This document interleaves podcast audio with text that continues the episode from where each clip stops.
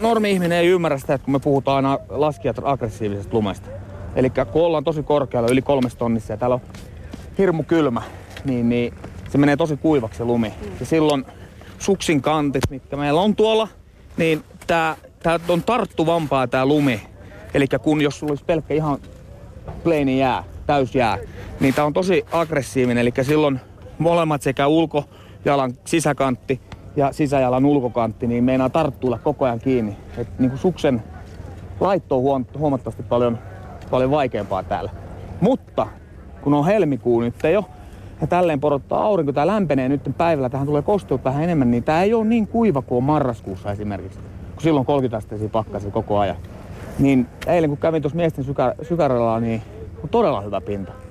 Eli silloin mun mielestä jenkithän on aina hyötynyt täällä helkatisti tosta, kun ne on aina laskenut tällaisella kuivalla lumella, niin, niin nyt tää on niinku sama kaikille mun mielestä enemmän. Okei. Okay. Ja sitten me ollaan nyt aika korkealla. Täällä nämä pari ensimmäistä päivää on saanut aika paljon puuskuttaa kyllä, kun tänne kiipeilee tänne rinteelle. Maalialue on noin 2700 metrin korkeudessa ja miesten syöksylasku starttikin noin 3500 metrin korkeudessa. Miten se vaikuttaa vai vaikuttaako se mitään näille huipuille? Vaikuttaa. Varsinkin ää, superi, super G ja syöksyhän on miesten puolella normaalia lyhyemmät. Tuossa vertaat Wengenin syöksyyn 235 tänä vuonna, niin tänä vuonna tuossa lasketaan 140, 150 siihen väliin. Eli fyysisesti tämä on paljon paljon helpompi vauhtilajeille.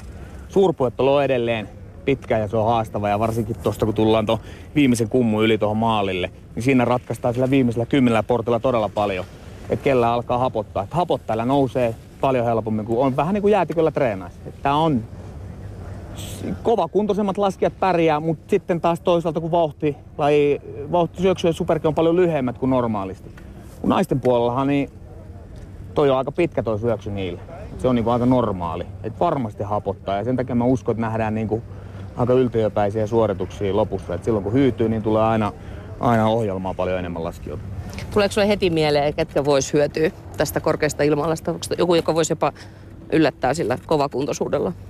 Kyllä siellä on aina on sellaisia ää, mies- ja naislaskijoita, jotka pärjää niin kuin viimeisellä 20 sekunnilla, missä yleisesti ottaen aina kisat ratkaista. On se sitten pujottelu, suurpujottelu, mm. ihan, mikä, ihan mikä laji tahansa, niin aina niillä viimeisillä.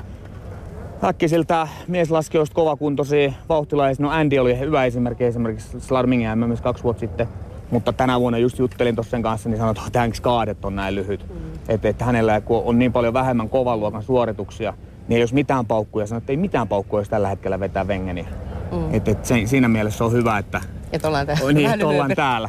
Ähm, Ted Likeri, aina erittäin vahva suurpuottelussa, niin tota radan loppuosissa aina, joka, joka paikassa auttapaaria ihan mikä vaan.